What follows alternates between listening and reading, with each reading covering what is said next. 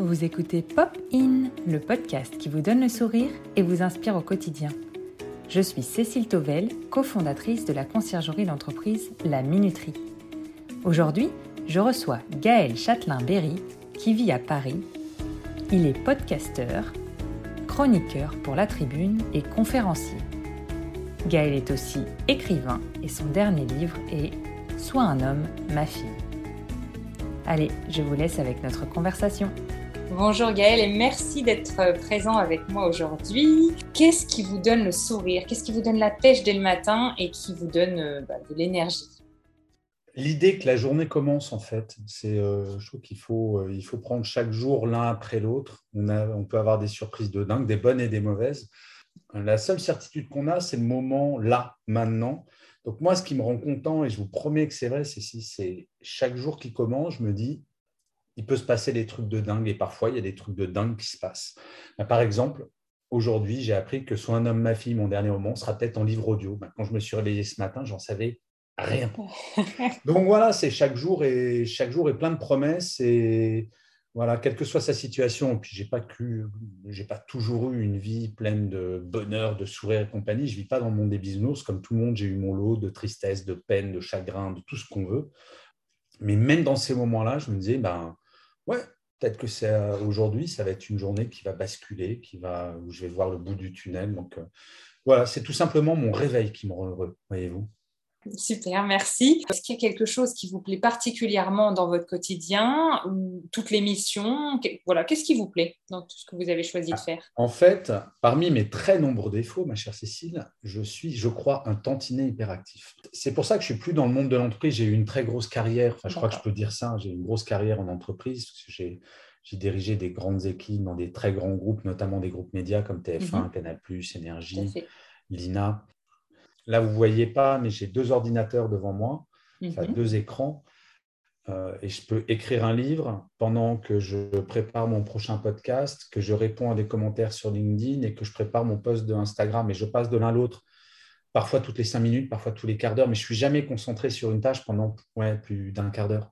Euh, et c'est ça que j'adore dans mon métier. Donc, euh, ça serait difficile pour moi de choisir une de mes tâches parce que si j'en choisis une, ça voudrait dire que je supprime toutes les autres, que je fais plus que cette tâche pendant toute la journée et ça me rendrait dingue. Alors, euh, du coup, qu'est-ce qui vous plaît dans ces tâches? La finalité de la tâche. C'est ça qui me plaît. C'est, euh, en fait, ayant été manager pendant un peu plus de 20 ans, j'ai managé des managers, j'ai réalisé à quel point on est dans un pays extraordinaire en France on est censé être le pays du bien-être, du savoir-vivre, de plein de trucs, et pourtant on est numéro 2 mondial du burn-out. Et pourtant, on a un niveau de qualité de management qui n'est pas bon. Et ce n'est pas la faute des managers. C'est les grandes écoles ne forment pas au management. Euh, pendant très longtemps, le management de proximité n'a pas été pris en considération par les entreprises comme quelque chose de stratégique. Et voilà, je crois que je fais quelque chose d'important parce que je participe à ça, je participe à changer ça. Euh, quand j'ai créé il y a six ans le concept de management bienveillant, ça faisait marrer tout le monde. Et puis, mon boss est nul, mais je le soigne. Mon premier bouquin a cartonné. Donc, les gens ont commencé à dire Ouais, bah, c'est une mode. Une pandémie après et quelques études sur le bien-être au travail qui ont montré que le bien-être au travail, c'était aussi dans l'intérêt de l'entreprise. Je ne dis pas que le combat est gagné, hein, mais j'ai l'impression d'avoir été utile. Donc, en fait, tout ce que je fais, c'est fait pour faire changer le monde de l'entreprise, le management, le bien-être et, euh, et transformer le monde de l'entreprise en ce que ça doit être et ce que ça peut être, c'est-à-dire un endroit où au pire, on n'y souffre pas et au mieux, on s'y épanouit. Vous parlez justement de la qualité de vie au travail. souvent, on le relie aussi à, l'équilibre vie pro, vie perso. Est-ce que vous, personnellement, vous, vous êtes parvenu à un équilibre en fait, l'énorme avantage de mon métier, je me lève très tôt le matin. Je me lève généralement vers 5h, 5h30 du matin. J'écris mhm. quand tout le monde dort. Je vais faire du sport. Donc déjà, vous voyez, je fais du sport tous les matins pendant une heure, une heure et quart. Et euh, ce que je, mhm. euh, si j'ai pas envie de bosser, je bosse pas. Je bosserai ben, plus le lendemain matin ou différemment. J'ai trouvé mon équilibre. Je ne sais pas si j'ai trouvé l'équilibre parfait, mais j'ai trouvé mon équilibre qui fait que je n'ai pas l'impression d'être esclave de mon travail. Je ne suis pas métro boulot dodo. Tant que mes enfants ne m'appellent pas monsieur, c'est que tout va bien. Donc vous arrivez à passer du temps avec eux, j'imagine, ah, entre les repas, du coup, les repas euh, notamment. Et, euh, non, mais c'est important, mais vous savez, il y a des gens, ça m'a beaucoup surpris avec le premier confinement. Je me rappelle, j'ai eu une discussion avec euh, Alexia Laroche-Joubert. et qui m'a dit, et ça m'avait surpris quand elle l'a dit, et c'était tellement naturel, elle a redécouvert avec le premier confinement le plaisir de dîner avec ses enfants. et maintenant, elle le fait, même après les confinements. Que, donc voilà, on se laisse vite déborder quand on est, quand on est manager, quand on est dirigeant. Et ce n'est pas forcément qu'on n'aime pas nos enfants ou qu'on n'aime pas notre famille, c'est qu'on est passionné par notre travail et on se laisse emporter et on trouve toujours une excuse, un truc. Mais voilà, c'est une question à un moment de prise de conscience et je crois que la pandémie mhm. a fait prendre conscience à beaucoup de dirigeants et à beaucoup de managers euh, l'importance de tout ça. Et Alexia, en étant un. Je pense que ça s'entend dans l'épisode, je suis un très très gros fan d'Alexia. je l'avais bien remarqué. non, mais c'est vrai que c'est une femme qui est étonnante par sa réussite, par son pouvoir, par, euh, par son humanisme. Euh, donc voilà, j'ai toujours admiré cette femme et ça se confirme et j'aime bien c'est pas facile de dire ça quand même, mine de rien. Donc ça prouve que c'est aussi quelqu'un de sincère et de transparent. Oui, et, euh, et, voilà, il y a plein de gens qui sont dans son cas. Elle, elle le dit, mais il y en a plein qui ne se le sont pas avoués. Mais comme quoi, rien n'est perdu. Jamais. On peut toujours changer. Tout à fait. Exactement. Super. Un beau, très, très beau message. Alors, est-ce que vous avez justement des astuces, puisque vous êtes un peu hyperactif, pour euh, gagner du temps au quotidien? Alors, le paradoxe du gain de temps, c'est qu'il euh, faut apprendre à en perdre. j'explique. en fait, notre cerveau, si vous mettez sur une tâche, alors moi, j'en suis pas capable personne parce que je suis hyperactif, mais quelqu'un de normal va mettre un quart d'heure pour arriver à 100% de sa capacité intellectuelle et va garder ce 100% pendant une demi-heure. Si jamais vous avez un pop-up avec un mail ou un bzit de votre téléphone ou n'importe quoi, vous allez retomber. Il vous faudra un quart d'heure pour remonter. Donc, apprenez à déconnecter, mm-hmm. donc à tout couper et vous serez vraiment à 100% pendant une demi-heure. Après, vous faites une pause. Vous allez, parce que oui, passer ces trois quarts d'heure, donc un quart d'heure plus une demi-heure, votre concentration va baisser. Donc, vous allez être moins productif et moins productif. Et donc, si vous faites ces déconnexions, puis des pauses, vous allez gagner en productivité. Et ben, ce que vous faisiez avant en deux heures, vous allez le faire peut-être en 1h45, 1h30. Et on gagne du temps comme ça. C'est euh, c'est dur hein, parce qu'on est vraiment euh, très très happé par tout, tout, ce qui est autour de nous. Donc, euh, Complètement. Et gagner du temps, c'est aussi quand on vous demande Hé Cécile, tu peux me rendre ça pour tout à l'heure? Euh, De savoir non, là je ne peux pas, mais par contre, je peux te le faire pour demain matin si, mm. si tu veux. Ce mm. que j'avais appelé dans, dans, un article non positif. Oui, tout à fait. Apprendre à perdre du temps pour en gagner, c'est vraiment ça. C'est on a, on a absolument tout le temps qu'il faut. Par contre, la première source de stress, il faut le savoir, d'un salarié français, c'est le sentiment de ne pas avoir le temps de tout faire. Mhm. Or, on se laisse souvent déborder du fait d'actions extérieures, la personne qui va vous envoyer le mail, la personne qui va vous demander quelque chose ou qui va vous appeler. Donc, il faut reprendre cette maîtrise-là et remaîtriser les technologies. On blâme souvent les technologies. Et je donne maintenant cet exemple-là. Si je prends un marteau et que je tape sur un clou, j'adore l'outil, il est super pratique. Puis vous, si jamais je plante un marteau pour vous construire une étagère, vous allez vous dire Ah, l'outil de Gaël, il est vraiment sympa. Je vais peut-être essayer d'apprendre. Si je prends le marteau et que je vous l'écrase sur la tronche, vous allez trouver l'outil vachement moins sympa. le problème, ce n'est pas l'outil, c'est la façon dont on l'utilise. Bah, les mails, les visios, tous ces trucs-là, c'est exactement pareil. Il ne faut pas blâmer l'outil. Est-ce que vous êtes engagé pour une cause particulière? Est-ce que vous êtes investi dans une association? Ma cause principale, c'est le bien-être au travail. Quand vous voyez que 45% des salariés français se déclarent en détresse psychologique, quand vous voyez que 10% des salariés français ont ou vont faire un burn-out, quand vous voyez qu'on est numéro 2 européen du euh, numéro 2 mondial du burn-out et numéro 2 européen de l'absentéisme, ouais, c'est une cause, euh, je ne sais pas si on peut appeler ça une cause, parce que c'est moins noble que les gens qui aident les SDF, c'est moins noble que euh, c'est une cause qui vous anime, c'était ça que je cherchais, pas forcément. Ah. Il n'y a pas, y a bah, pas de hiérarchie. Voilà, je, vois tellement de gens qui sont malheureux au travail, qui euh, se tuent à la tâche, parfois littéralement. Mhm. Euh, voilà, c'est un truc qui m'anime parce qu'encore une fois, ça, on peut le changer et c'est simple. C'est vraiment simple. il ne faut pas des investissements de dingue. Il faut pas.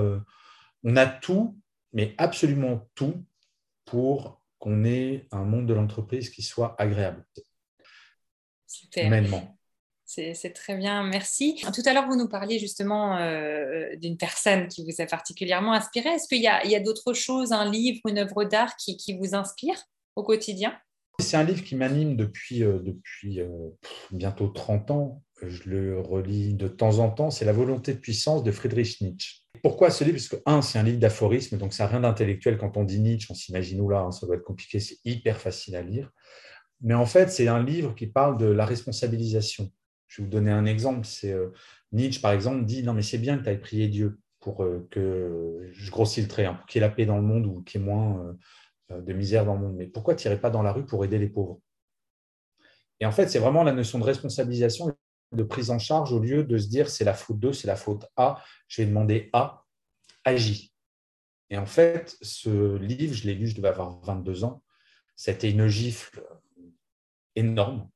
Et ouais, ça m'anime, ça m'inspire et c'est toujours, c'est toujours le cas, parce que je crois qu'on est responsable de nos actes, on est responsable de ce qu'on vit. Et surtout, il n'y a pas de limite à nos rêves, mais aucune. C'est-à-dire que euh, si jamais euh, il y a un gamin qui vient me voir et qui me dit euh, Moi, j'adorerais être astronaute, bah, bah, tu le seras. Et comment ça, je le serai? Bah, Donne-toi les moyens, bosse, vas-y, renseigne-toi, agis. Tous les gens, je déteste cette, cette phrase, et ça, je l'ai dit à un nombre d'amis ou de connaissances qui me disent Oh là là, tu as de la chance, tu fais de la musique, qu'est-ce que j'aimerais faire du piano? Qu'est-ce qui t'en empêche À un moment, au lieu de regarder L'amour est dans le pré, bah, tu prends des cours de piano. C'est une question de choix et de priorité. On peut faire ce qu'on veut dans la vie. Ensuite, ça ne veut pas dire qu'on va réussir, donc il faut être prêt à prendre des échecs. Alors, des échecs, j'en ai eu beaucoup dans ma vie, beaucoup. Parce que j'ai essayé plein de trucs. Mais voilà, c'est enthousiasmant de se dire, il y a des trucs qui vont marcher, d'autres qui ne vont pas marcher. Et, c'est le chemin qui est génial. C'est le chemin. Mm. Le jour où je me dirais, euh, je suis arrivé, je pense que je serai dans ma tombe, en fait. Et pour finir cet épisode, justement, j'aimerais vous poser euh, une question qui est, est-ce que vous auriez une anecdote, une expression qui vous fait particulièrement rire ou tout simplement une blague euh, voilà, pour, pour faire sourire nos auditeurs? Alors, une anecdote peut-être. Est-ce que vous avez regardé L'amour est dans le pré, Cécile? Non, moi non, désolé. Alors, il faut que vous sachiez, l'amour est dans le pré, c'est le lundi soir. Est-ce qu'il vous arrive, chère Cécile, de vous réveiller fatigué le matin? Ça peut arriver, oui. Surtout avec des enfants en bas âge. secret absolu pour ne plus jamais être fatigué le matin? Ah bah oui, je veux bien. ok. Dormir plus. Bonne Et pourquoi je vous parle de l'amour est dans le pré? Parce que l'amour est dans le pré, il y a des auditeurs euh, qui nous écoutent euh, qui regardent, c'est le lundi soir, ça commence à 21h, 21h10 et ça finit vers 23h30. Mhm. Et euh, je raconte ça dans une conférence il y a, il quelques temps. Vous imaginez, il y a 400-500 personnes devant moi. Et je dis, mais moi, je veux bien, chers amis, que ça soit fondamental d'attendre 23h30 pour savoir si Roger a pécho Marie. Mais si vous faites un replay le lendemain et au lieu de commencer à 21h, vous regardez à 19h, ça ne changera pas grand-chose. Et là, au milieu de ces 400-500 personnes, je vois une personne se lever, toute rouge, au milieu du public et qui fait Oui, enfin bon, si on fait ça, de quoi on va parler à la machine à café le mardi? Ah, c'est pas mal. et là, je suis resté sans voix et je me suis dit Ok, si votre problème c'est la machine à café le mardi matin, bon, c'est il y, a plus grave. Donc voilà, c'est une anecdote qui m'avait fait rire, mais comme quoi la réaction de cette personne, montrer à quel point on a des habitudes et on a du mal à s'en départir. Et, et les gens qui se disent, et je suis persuadé qu'il y a des gens qui vont nous écouter, qui se disent, bah ouais, le matin, je suis fatigué, bah, dors plus. C'est bête à dire, hein. mais euh, la technologie nous permet de faire du replay. Et, il y a pas, on trouve, on trouve toujours des excuses. Vous savez, il y a un nouveau phénomène psychologique qui s'appelle la procrastination du sommeil. Et la procrastination du sommeil, c'est parce qu'on travaille parfois trop et on va repousser le moment où on va dormir pour pouvoir avoir du temps pour soi, pour avoir des loisirs. Et on va regarder du Netflix, etc. etc. Mais à un moment, si on a envie d'être en forme, il ben, faut juste se coucher plus tôt. Et ce n'est pas une perte de temps, c'est important pour soi. C'est un beau message pour la fin. Super. Voilà. Super. Eh ben, merci beaucoup, Gaël. Et puis, euh, à très bientôt sur, sur vos podcasts, dans vos livres, euh, voilà, ou, dans vos conférences. Avec plaisir. Salut, Cécile. Ça y est, c'est déjà fini pour aujourd'hui. Merci d'avoir écouté cet épisode jusqu'à la fin. Je vous retrouve dans deux semaines avec l'interview d'Amina Zidani, la boxeuse professionnelle championne de France six fois et qui va bientôt participer aux Jeux Olympiques de Paris 2024. Si ce podcast vous a plu, partagez-le autour de vous. Cela m'aide énormément à le faire connaître. À bientôt sur Popine.